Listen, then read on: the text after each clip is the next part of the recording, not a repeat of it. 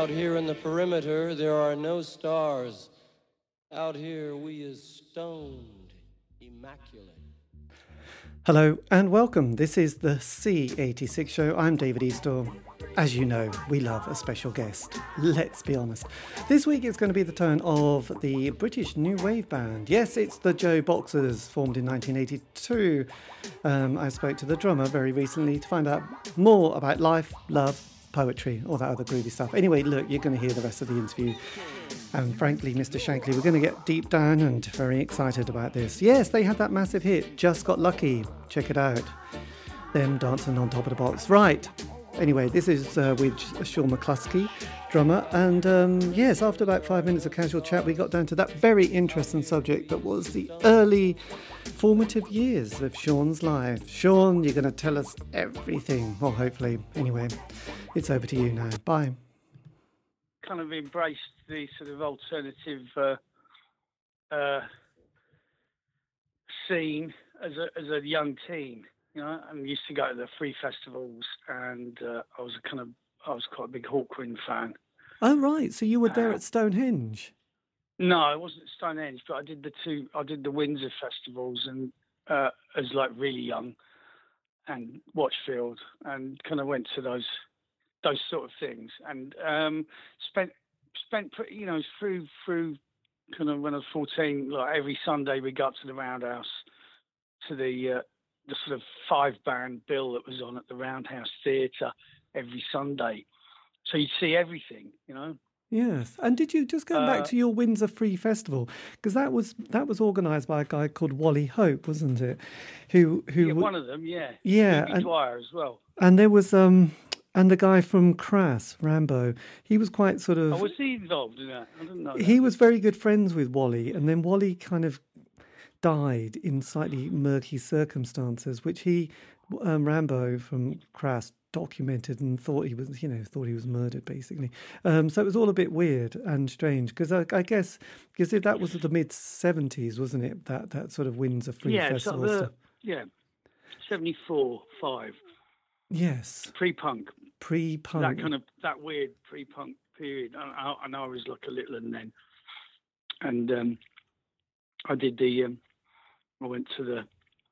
Uh, the I was at the Windsor Festival where the police raided it, and they were like horse charged everyone's tents at like six in the morning. Nice. That's uh, what you want when you're fourteen, isn't it? Or Yeah, yeah. and I told my mum and dad that I was staying at a friend's house for the weekend, and they saw me on the news. God, that blew that one, didn't it? Jesus Christ. Yeah, so I kind of embraced embraced that, and then it was like, then you know, the you know, sort of punk rock thing happened, and that, that was that was it. You know, because it was it was like your Big Brothers scene, It was. kind of hippie thing, and then uh, and then it was our thing with punk rock. You know, And did Hawkwind did Hawkwind blow your mind when you were young? well, they were uh, exactly what you need. You know. Yes. Yeah. Yeah, I know. an immense, you know, like an- immense uh, happening. Yeah, it was great, Quite an amazing band. perfect. I mean, looking back, it's you know, it's, a lot of it's quite um, just a bit crap, really. But but it, uh, but as a but as a as a show, it was it was incredible, you know. And for obviously for a little kid, it was even more incredible. Did it have Stacia But, uh, in it? Was Stacia the dancer? Was she doing her stuff then as well? Yeah, she's still doing it. Yeah, Nice. And was Lemmy uh, was Lemmy on bass then, or had he been kicked Yeah, out? let me on bass. I, you know, to go to a few shows and you get there early and you'd unload the van with them and get backstage and Yeah. get clip round the ear roll from Lemmy. So when did you start to pick up the drums? When was when when was the drum becoming a thing? I, I'd done that as a little kid. I kind of talked my parents into give, getting me a kit uh, early on, and I'd been in bands at school. And then when I got to, um, I went to art college in Bristol, and that's where I met. And that's when the punk rock thing was kicking off. I wasn't in London then. I'd gone down there, and that's when I met Chris and Rob, who we then were in different bands together down in Bristol. Uh, then and then we we all moved up to London to do to work with Johnny Britton, uh, who was putting a band together, which lasted about a week, and then we ended up being the new Subway Sect. Right. With Vic Godard, yeah. Dear old Vic. Vic, Vic, had, Vic needed a new band, and uh, Bernie Rhodes, who was managing Johnny Britton, uh, who we'd come up to London to work with, uh, kind of coned us off to work with Vic, and we uh, we worked on one album with him. Yes. And yeah. who? And Johnny Britton. Tell us more about Johnny Britton. Well, Johnny was a he was a kind of face in Bristol. Um, he'd met Bernard Rhodes, Clash's manager, at a Clash show, and uh, Bernard had said, "Come up and sort of come up to London and, and, sort of work on some, you know, some ideas." And then, you know, and then Johnny had come back down to Bristol to to put a band together, really, get, you know, and um, a load of us went up to town to kind of like not auditions, but just sort of try and do it. And we ended up being his band. But Johnny was Johnny was like you know singing. Yes. Uh, he put out one single on on Bernard Rhodes's uh, little startup label called Oddball, which Dexys had also done a, their first single on. And Vic had done singles on, and uh, yeah, we just sort of moved up to London and lived in the Clash's old rehearsal studio in uh, Camden, in the stables in Camden, sleeping on the mattress. God, it uh, is quite work, working on that. Yes, that's like pre-Camden Market, Camden. yeah, that's quite a story, actually, isn't it? And and the Subway Sect with Vic, you know, he was such a legend. Well, he was. He's you know he's a he's a proper artist, and he he he'd done you know he'd been in in early doors with punk rock, done all the White Riot tour, and you know played the Hundred Club Punk Festival for McLaren, and you know he'd done all he he'd really done his you know like really sort of set his stall out, and then he just binned it and um, wanted to do something more melodic, and and kind of pretty much sort of invented the kind of indie sound, that sort of loose uh, you know, song based, loose kind of thing, you know, without being kind of scene scene based. Um, he's good. He's an interesting guy. He still is, and we're, we're working with him again. So. Yes, I think he, he went. He, but he, he, really did. He did some good stuff at that at that moment by by kind of ditching the norm, which punk had been become the norm really fast. You know, it spread around the country really quickly, and uh, be, had become a bit of a cliche. So he, he was, you know, he's one of the first to kind of get out. Yeah. Well, it's quite interesting because because I don't. We, lo- we we ended up doing something really kind of left left field with him. It was just sort of totally against the grain because he, he just wanted to do something non rock and roll, and ended up doing a sort of, we ended up doing uh, doing a swing jazz album with him. Not that any of us could play that stuff. We just sort of made it up and uh, and and then, but but promoters were still booking Subway Sect because they thought it was a punk band.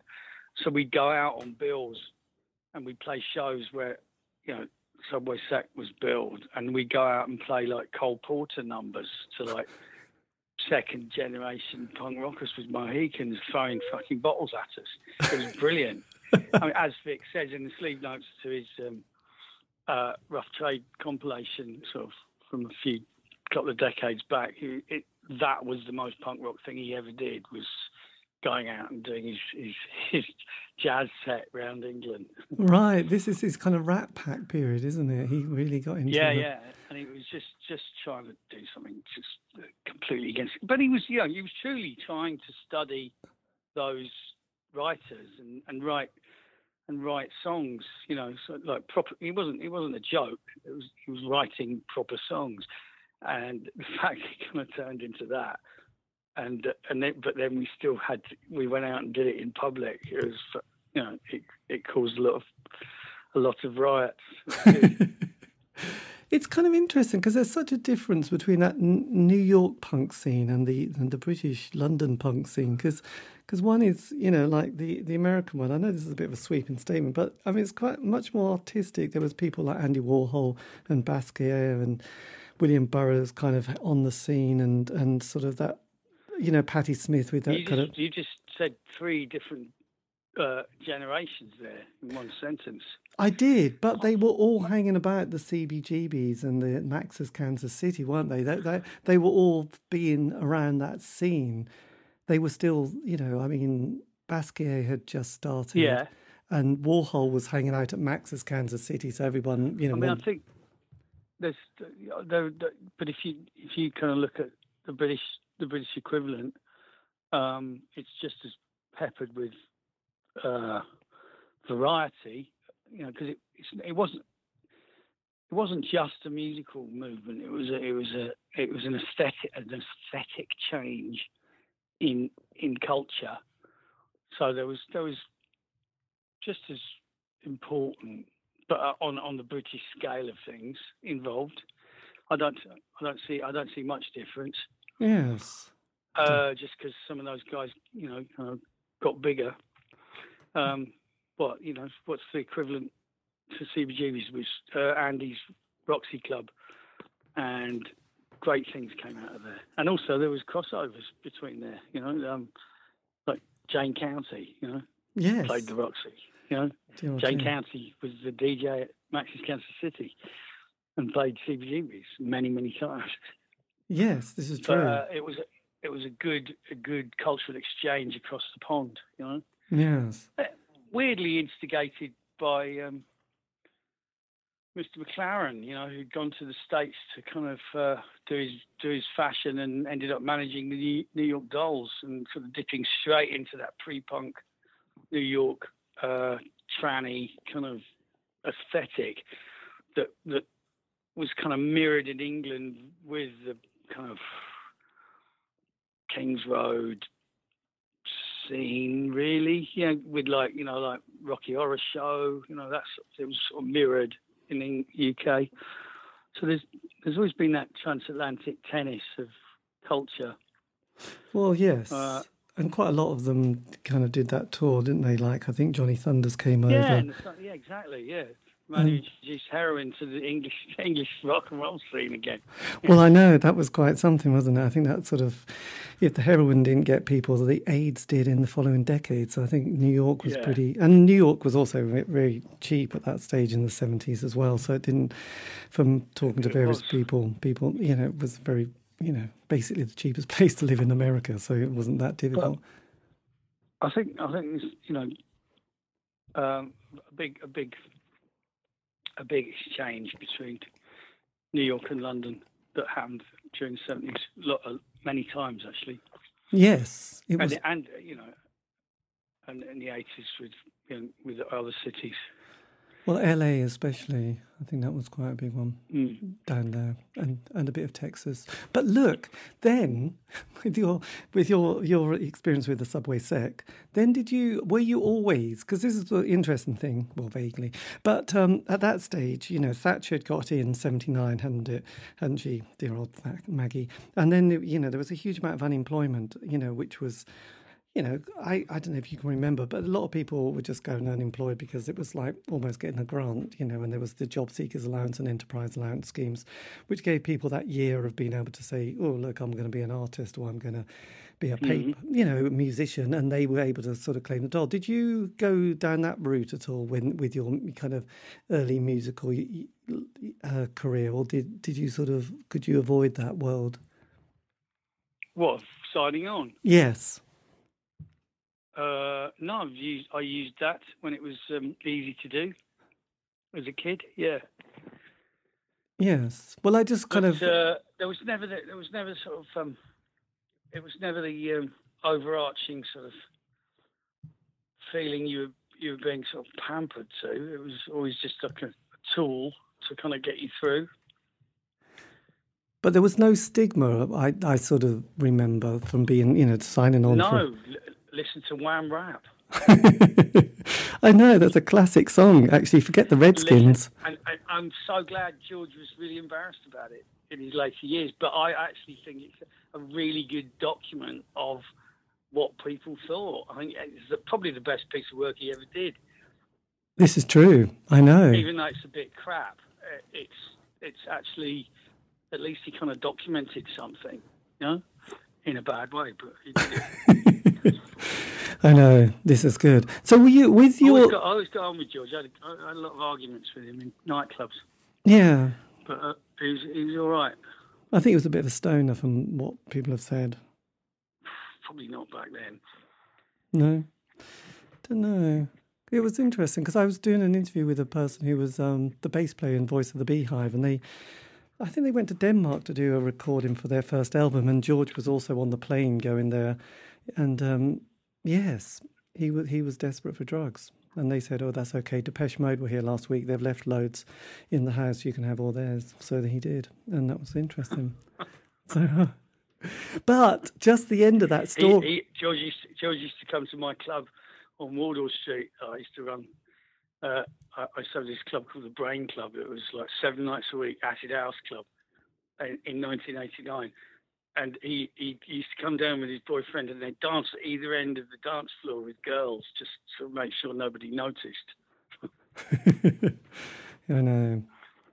Poor old George. But then, so with your with your because I've got indie pop down between the years of eighty three to eighty seven. They were the years of the, Yeah, the, the, the- the halcyon days of Smash Hits magazine, basically. and the I mean, Smiths. a great, doc- a great document of uh, of what was the birth of indie. Yes, Smash Hits, weirdly. I mean, uh, Neil Tennant uh, was the editor, wasn't he? he was. And did you when Yeah. you when you got your band together after the the Subway Sect, did it all sort of did you have a sort of vision of what you were going to be doing? You know, and a sound. Absolutely, yeah, totally, yeah. We we were we were basically uh, when Vic Vic sort of kind of started to slide away from the band because he met the love of his life and he kept, he kept missing shows when we were on tour and like going back to London, uh, and we were just like, oh fuck it. And then Bernie, the manager, introduced us to Dig Wayne, who was an American rockabilly singer who'd been touring with uh, the Stray Cats with his band Buzz and the Flyers, and we um, we just sort of dipped in with him and started doing a couple of songs at the at the rehearsal studio in in the, in the stables in Camden, and uh, it kind of clicked. And within a month and a half, we'd written a whole set, and we decided to come up with a new name. And and then Bernie kind of went out and shopped it, got us a deal with uh, RCA like really quick. Obviously off the back of his fucking pedigree, you know, very little to do with us, but. Uh, you know, we had the raw material, and uh, and the songs were all. It was basically based on what we were hearing, what we were enjoying and hearing out in the clubs in London.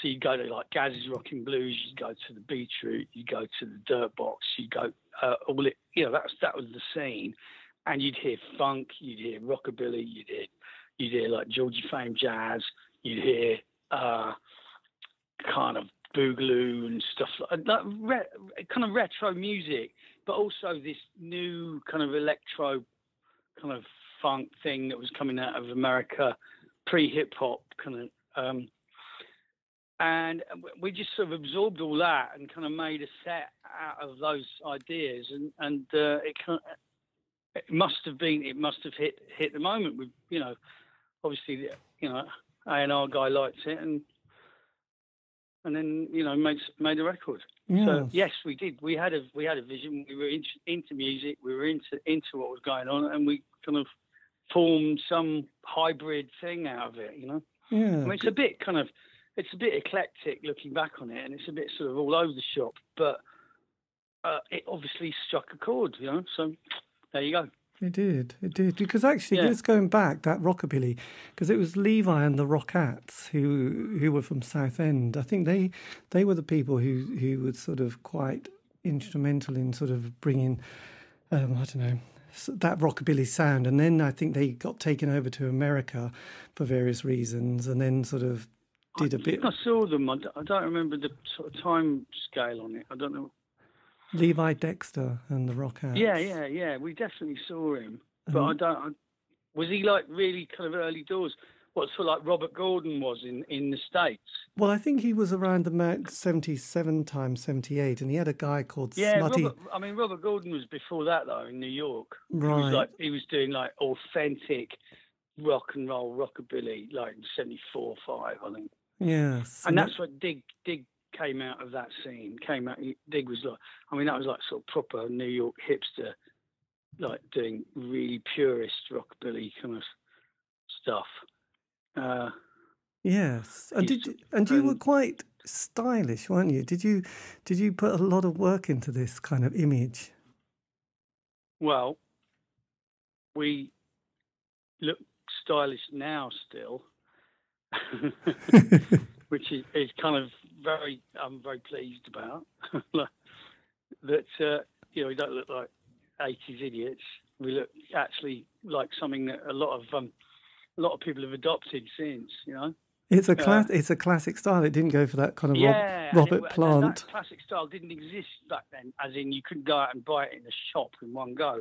Like now, if a lot of kind of like men of uh, certain age are allowed to have that look, but but you can buy all you know the beautiful you know the brogues and the boots and the sal- salvage Levi's and the and the and the panel caps and stuff like that. It's all available for at a price now. But back then we just had to bash it together out. You know, it was something that we we kind of like as a group we we we appreciated we liked the look and we bashed it together out of the thrift shops that were available. And there was a number of thrift shops in London that were that were buying in bulk like bales of 50s and 60s kind of vintage and uh, it was a shop called Flip actually. Uh, there was one on the King's Road. There was one on in Covent Garden uh, called Flip, and they just had loads of stuff like old sort of 60s sweatshirts and baseball stuff and and big baggy kind of work trousers and prison trousers and uh, you know belts and braces and, and it kind of just came out of that. It was like literally like five pound gear that we were finding in the thrift shops because it was it was actually American American uh, clothing, but you know bought in bales, like so, sort of. Yes. Like um, uh, yeah, that was it really. I mean, obviously Dig was a big big influence on that because, and uh, and we, you know, we we sort of just looked what was available and, and, and got on it. But it was a kind of weirdly, it was a, like I said about the music, that sort of strange kind of uh, amalgam of sounds that was going on in the clubs. There was a sort of swell of that thing in the clubs as well. If you, you know, uh, I just wrote a piece about Club Left, which was the club we did with Vic Godard at the Whiskey Go Go before it was to, turned into the Wag Club by Chris Sullivan. We we used to do Thursday nights there every week to do the, and play with Vic Godard and different singers and there was a look that was developing out of out of that sort of of a kind of like 50s jazz kind of I, I suppose it was quite like, it was quite beatnik as well, and there was the yeah, and, and, was, and I do remember there was. If, um, you, if you look at the bands like you know Animal Nightlife, you look at Blue Rondo with with the Zoot Suits, you look at uh, uh, Sade's band, um, Pride. That you know, it was all about pegs and flat caps, and you know, like it was it was a nod at that kind of you know what what they what they you know tried to lift for um, uh, what was that awful film based on the 50s book? Oh um you know absolute beginners. You know? Absolute. Oh Christ, yes, yeah. yes, Julien Temple. Every, all the wag crowd were in that. Yeah, yeah well, absolutely. Because that actually uh, during, during that period there was that those two, or one Francis Ford Coppola film, wasn't there? There was Rumblefish and was it The Outsiders, and there was a yeah, whole... and Rumblefish. Rumblefish was a huge influence on that on that London crowd. Actually, I remember sitting uh, watching that with Phil Dirtbox, and uh, you know, everyone was you know like vests and Levi's and kind of you know it was that was the look. It was it was kind of developing. And at that stage, we also, I say we, but we all loved to watch those films with James Dean. And also, there was the uh, a street car named Desire with the one and only Marlon Brando, who looked unbelievably heavyweight. Not heavyweight, but you know, Christ, he was strong, wasn't he? and he was he was walking around with a vest on a lot, a lot of the time, wasn't he? Yeah. Well, that was yeah, it kind of it kind of came out of all that. Yes. But it still looks all right, you know. I'm kind of pleased to keep finding photos of that stuff Yes. of, of us lot. No, Yes, I know you don't. You we didn't- don't have ridic- we don't have a ridiculous uh, bleached highlight mullet like um, like Wham. I know. Or um, what was that? There was that. Oh, Christ. oh, that Lady Di kind of hairstyle, which was all a bit heavy at the fringe, wasn't it? And floppy and It'll look great in 20 years. It'll look like the 60s, but at the moment it still looks bad. Mm, I'm never sure if it's gonna. I don't think the mullet's ever going to look great actually in, in 20 years' time. It's not. Depends depends how old you are. I'm 56. It'll look fantastic to a, to a 12 year old. What, like one of those football players? There's only so many things you can do with hair. there is true, It's but definitely coming back. I don't know. It seems to be getting Quite well shorter. Yeah, okay, I will. But then, you know, when you went into the studio to do the first album, which was the honeymoon period, your producer, Alan, is it um, Shacklock? Shacklock, yeah. Was that a good experience? Yeah, it's great. It's fine. Did you ba- To work with someone who can actually uh, corral a bunch of kids. Yes. Did it take? Um, was it quite straightforward? The the you know the Yeah, recording it's pro- really, really simple. We just got in, recorded what we were doing, and then he, he uh, um, diplomatically um, encouraged us to augment certain things, Yeah, as a producer should. And did you listen? Yeah, we did. Because a lot of people say, God, the one thing I wished I'd done when we were younger is listen to what we were given advice by. But then it's hard. No, he was he was he was cool. He was good. Yeah. He, And was- did he did a good job. and were you kind of amazed? Because with a lot of bands, I mean, I come from Norwich. It's not a great place for music. I mean, we had the Farmers Boys, the Higsons, Serious Drinking. There wasn't a lot else. So most bands don't make it. But then when you do hit it, and suddenly you know you get chart success and you're on top of the pops, did that feel like a an absolute blur and a dream? Uh, it was fast, but uh, I think we we were well um, equipped to do it. Um, that was it, really. Yeah, but the the only you know the only problems start after that when you you've got to do it again quickly, you know. Yes. And if you're not, if you haven't got the material and you're not prepared, then then it then it starts to falter. That's all. And was but the, the first the first push was was we were really well equipped. We were toured, we were toured, we were honed, we were we were tight, and we knew how to do it, and we were enjoying it. So it was fine. Nothing wrong with that. yes. But you but where good management comes in is when you you get people to prepare for the next bit. what was your management like When- at that stage? it was it was kind of gone. So we were like on our own, Yeah. Yes. How come So it, it should have it, and that's that's that's the difficult bit. So you need you need prep. You need to prepare people who are on that first wave to get ready for the next bit. And you don't know that unless you're told it. No. Because I guess actually everything's eh, in the world that is pop and sort of popular music. Everything is quite. I only say this because I'm I, I manage artists now, so I've kind of taken that on board. yes, I know. But were you amazed at the sort of the musical kind of energy during the eighties? I mean, I suppose every decade's a like yeah, that. no, no, it was it was it, it still hasn't had its.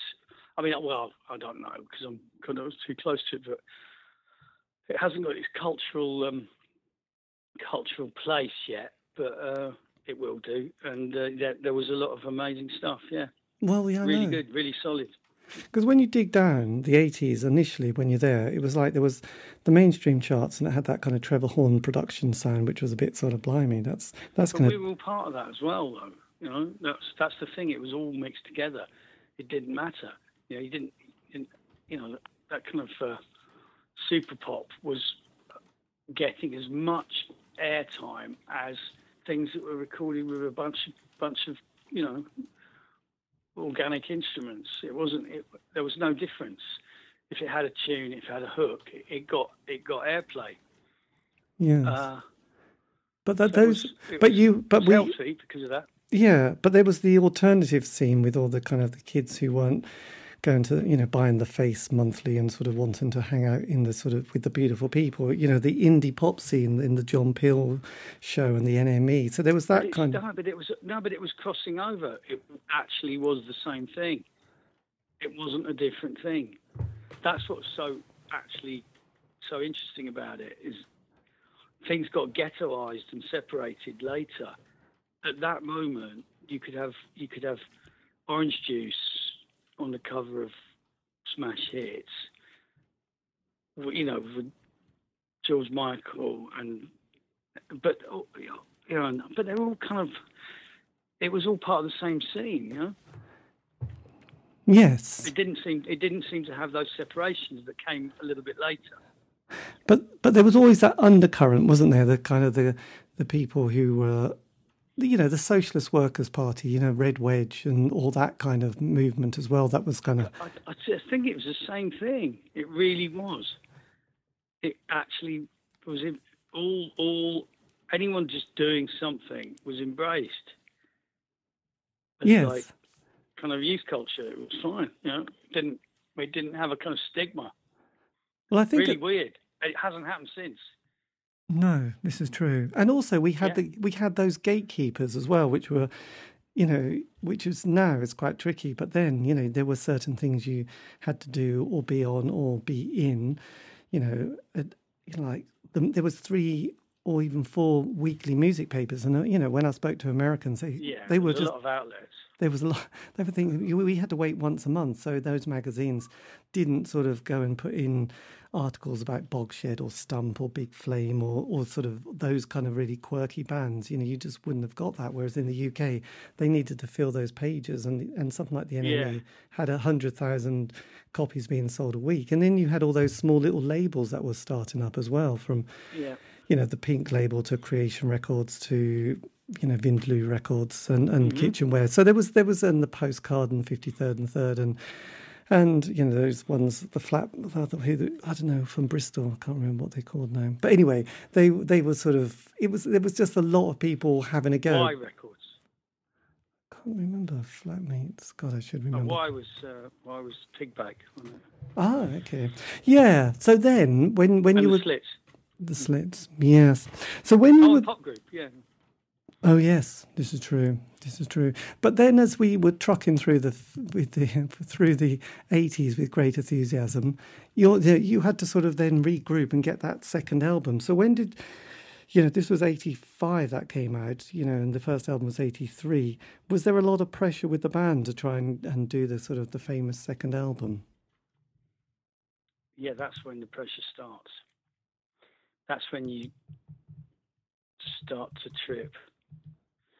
That's when you that's when you find you're you're kind of marooned without a scene yes. to support you. What, and what, you have to be very you have to be very good at that moment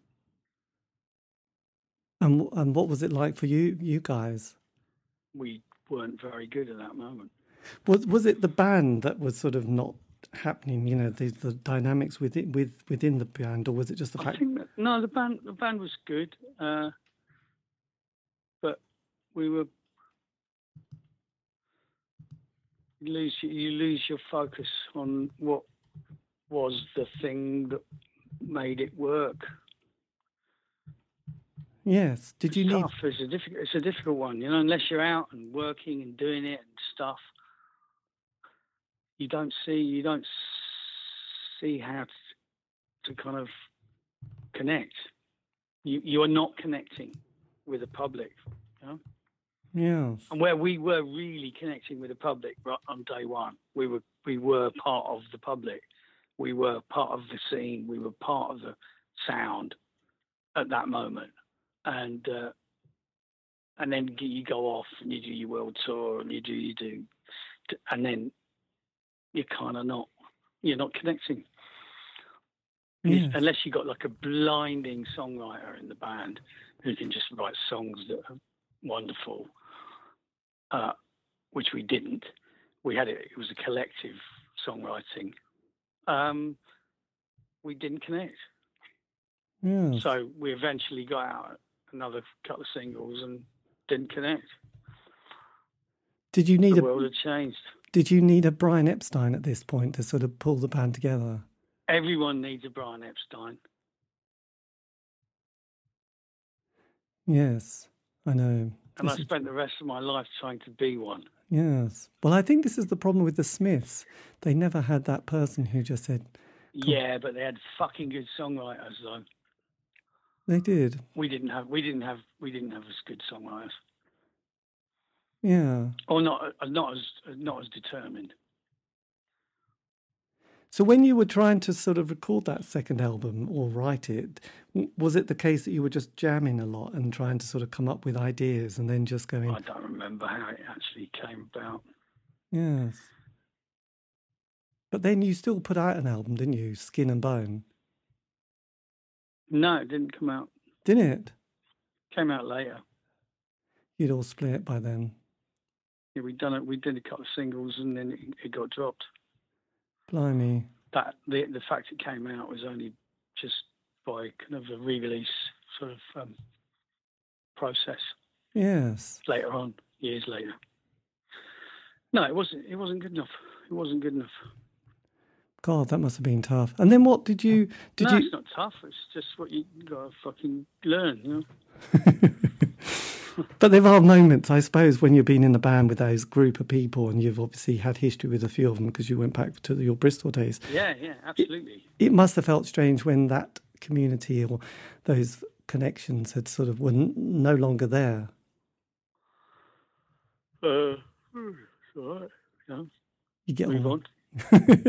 so then, what happens to you? Do you run a club after that? Yes, I dived wholeheartedly into being a, a nightclub promoter, uh, which I found uh, I was very skilled at putting on a party. So I got into it. Yeah, Yes. I was sort of doing so- sort of kind of 70, 87. I was doing sort of events and and parties, one-off things, one-off like warehouse parties and things like that. And then uh, and then the acid house thing happened in London, '88, and I was like right in the middle of it, and it, it was just like this is this is good. People were going out seven nights a week. Uh, I started doing like a lot of events, and then um, I found um, I found a small club on in Wardour Street that was on its last legs, and talked them into letting me take it over seven nights a week, and uh, turned it into a place called the Brain Club, which sort of became the epicenter of the scene for like the London, like the house house crowd in '89, and uh, we did that seven nights a week. We were there literally. It was like a sort of mem. It wasn't a members club. but It was felt like a members club. So everyone drank there. You know, Yeah. there was only two two little floors above a restaurant on Wardour Street and a roof roof terrace on the top, and uh, it was phenomenal. It just kicked off and uh, queues down the road every night, and amazing people worked there, like Graeme Park from Hacienda. We did it. We used to do live live live electronic shows with all the new sort of um, the new kind of people who are make, doing live dance music, uh, like Adamski, guy called Gerald, people like that just play there live on the dance floor, you know, with their bring their gear and plug it in. Yes. Um, yeah, did a number of live live compilations out of that club, and and then went on for then went on bigger and bigger and bigger and bigger clubs. There was one point I was running two clubs on on Leicester Square on Saturday nights at the same time. like, I had the Cafe de Paris and another place on called Maximus on by the by the Empire, uh, with a thousand people in each every on Saturday, you know. Uh, and then kind of went on to develop clubs for, for other sort of operators. Did a thing in, uh, called Club UK, huge club, the Leisure Lounge in Holborn, which was massive. Uh, the complex for Vince Power up in Islington, and then I, I, the last venue I kind of did properly was the Scala in King's Cross, which is still there. I sort of turned that from an empty cinema into a music venue. Yeah. God, that's quite impressive. Done lots of that stuff. Yes. And you've and got then invented Shoreditch in the 90s. and uh, did the Shoreditch Festival, one two three four festival, which was like a fifteen thousand cap free festival in Shoreditch Park. Uh, went on for seven years Blimey. with lots of stuff. Yes. Yeah. So have you just and you you've now on one, two, three, four records? Well, not on it. You're I've got my label still, which is you know that's only, it's just a start-up label that I use for like people I'm involved with. yeah. Um, not much comes out on it, but um, we're diving in in the new year. We're doing a socially distanced tour in in April, if we're, if we're allowed, uh, right around England. Got like um, eight cities. Uh, that's all that's all booked in for like a, and and with a whole slew of new artists. Look, the kids are what matter in the new year. All the old people can fuck off Absolutely. uh, unless they've died already. And uh, the kids will rule, and I'm there to help. yes. and you've always kept your obviously you've always kept your enthusiasm for this. Yeah, which has been quite amazing. So, did you did you ever miss being in a band, or were you just so ensconced with you know running the club? but weirdly, uh, two years ago, get a phone call from Vic Godard. Would you like to do some shows? I've got a load of gigs up north, and Johnny Britton and Chris Bostock are in the band. Would you like to play drums? And I was like, hmm. And I'd never contemplated anything like that. and then I was like, yeah, why not? It'll be like Last of the Summer Wine, but the rock and roll version. yes. And uh, uh, yeah, and we went out two years ago. We toured, did, did loads of shows around England. Some good, some shit, and uh, it's just been lovely reconnecting with those guys. And um, we we've done a new do, done a new album. We uh, we just thought, who should we get to produce it? And we were like, oh, let's get Mick Jones. And I, I knew his daughter. I didn't have Mick's number, but uh, I knew I knew Lauren, his daughter. So I asked Lauren to ask him, and he just said yes. so Mick Mick produced the album. We, did, we recorded it in two weeks, and it's coming out in the spring. Blimey, Vic's So, still with A it. new a new Subway Sect album made by very old men. But it sounds great. It's really optimistic and upbeat. yes, absolutely. I mean, when when you sort of look back at your um, amazing career, you've done so much. What would you have said or wanted to have said to a sort of an eighteen-year-old self who was starting out in that interesting and sometimes murky world? Uh, I'd have to get the measure of him before I'd say anything. Yes. But was there something? Possibly, po- possibly your your shit get better. yes. Well, that's always good. People often say, "I wish I'd rehearsed more or practiced more." So there you go. Do if that. someone can take can take a bit of a beating from their mentor, then they're destined for something really good. I don't mean a physical beating, you know, but a, a, a set to, you know, if they, if they can take this de- deconstructing and rebuilding, then they're, they're, they're going to be equipped. Because with with uh, band management, what's what's your what's the main thing that you sort of focus on, or sort of one thing that you try and sort of make sure that people pay attention to? Well, I didn't make the artist pay attention to. Yeah, I mean, I just wondered if or there. other people. Well, no, the the artist, the band, you know, because you've, you know, been into Uh, management. well, I don't, there's no, there's no magic. There's no magic um, formula. It's just get, you know, make them. If they've done something, make them do it again. Yes, I just wondered what twice. I wondered what you would have said to the, the you know your band, you know, after that first album, where you felt that you could have just said, I would have said, I would have said, uh, listen to the people who have done it before, who are older than you. But it's it's a you know it's an age old age old problem. The little ones think they know everything. Yes. But I guess with a lot of You have, people, you to have be- to learn. you have to learn. It's a You tough either world. learn by you either learn by fixing it, or you learn by looking at it from the distance. Are you amazed with bands that do sort of stay stay on the you know stay with it and sort of have a kind of a longer career? Do you think you know when you look at someone like U2. Am I amazed by that? Yes. I'm not amazed. I know there's some people who are a lot more professional, less chaotic, more organised, more s- centred, and uh, and uh, better at it. Yeah. You know, those people deserve it. Do you ever think band therapy could have been the way forward? Absolutely fucking not. what a horrible idea. I don't know. I when did. it's over, when it's over, it's over. Yes. Hmm. Just get out.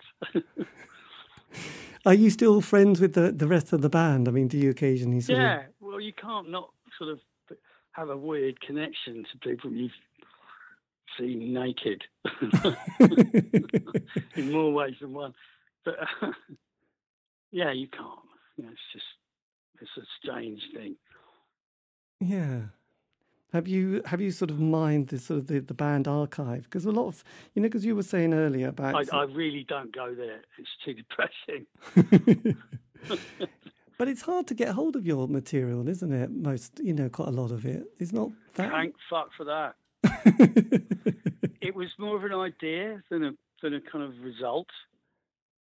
Right. I'm proud. I'm proud of the of the concept. I think it was really on the money, yes. but I think the result the result is flawed. Yes. The product is flawed, but I think the concept is really on the money. Yeah. But do you still That's love my per- only personally. I know the others probably wouldn't say that. No, but that's fine. But what about the, the the single just got lucky? Do you sort of feel pride of that one? Oh God, I'll stand by that fucker. It's brilliant. yes. It's a proper piece of pop nonsense, and I love it. Yeah. I'm very happy to have been involved in that. Yeah, that was that was a good one. And did yeah, it? it's And a really, it's a really. Thank you for mentioning that one. It's a, actually, a, it's a gem. Yeah. it is the one that sort of you think, wow, Oh, that- it's the best thing. It's the best thing we ever did. Yeah, yeah. it's actually the only good thing ever did. It's really good. It's really strong. it's interesting because you're so honest about your material. Not many people would be that honest. Well, I'm not trying to hawk it round the world, am I? Still, like they are. I guess not. And also, you know, you know, they're probably better. Yeah, I guess that, you know, I mean, a few of them went on to other musical moments, didn't they? So I suppose they sort of I mean, when the stars when the stars align, you know, you could, uh, something that's got a bit of spirit and kind of style kind of can kind of cut through, or could back then cut through. But whether you know whether the the thing was worth continuing or not is another matter. Is it so? Was there a plan this year to have done a a, show to celebrate the? Yes, there was a plan to try and kind of dip in and see what we could do with that material and see if we could make it palatable to Yes. a modern audience and some old people. and some old people. And did um Yeah. did you get further than just kind of meeting up and having the odd Zoom meeting, or No, we just talked on email. We don't do Zoom. And uh, we uh, booked a couple of shows in with the promoter, but obviously things changed. yes? So is there any kind of plans next year? You know, the end of next year. yeah, year. maybe. Yeah, we'll, we'll see what see see how this pans out. Yes, and we'll take and uh, if everyone's still alive. God knows. We've just gone to tier four. It's a it's a it's a it's a moment, isn't it? Fuck. Never mind. That's that's no, no. it's, it's really good. I'm, I'm I'm enjoying it, Oh, good. Especially the um,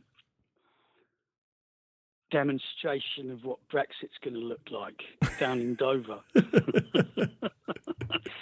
Let all those people not have purple broccoli for their Christmas dinner. Who voted for that fucking dinosaur.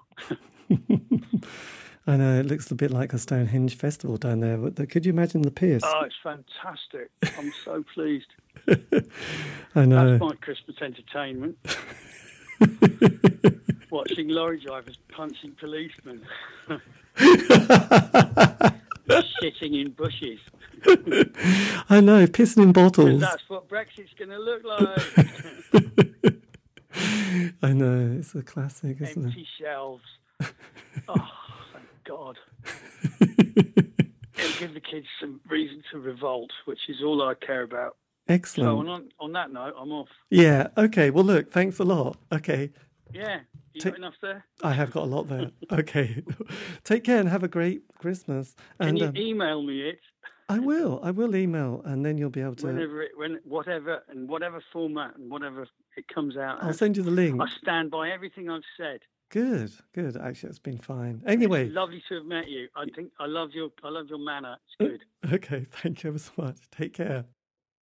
And that, dear listener, is the end of the interview. Thank you ever so much for listening. If you still are, anyway, it doesn't matter. Um, that was me in the conversation with Sean McLusky from the Joe Boxers. If you want to contact me for some random reason, you can on Facebook, Twitter, Instagram. Just do C86 Show. It's good. Also, all these interviews have been archived. You can find them on Spotify, iTunes, Podbean, C86 Show. That's it. You'll find them. Um, apart from that, anyway, have a great year or great week. I'll be back. It's me. Bye.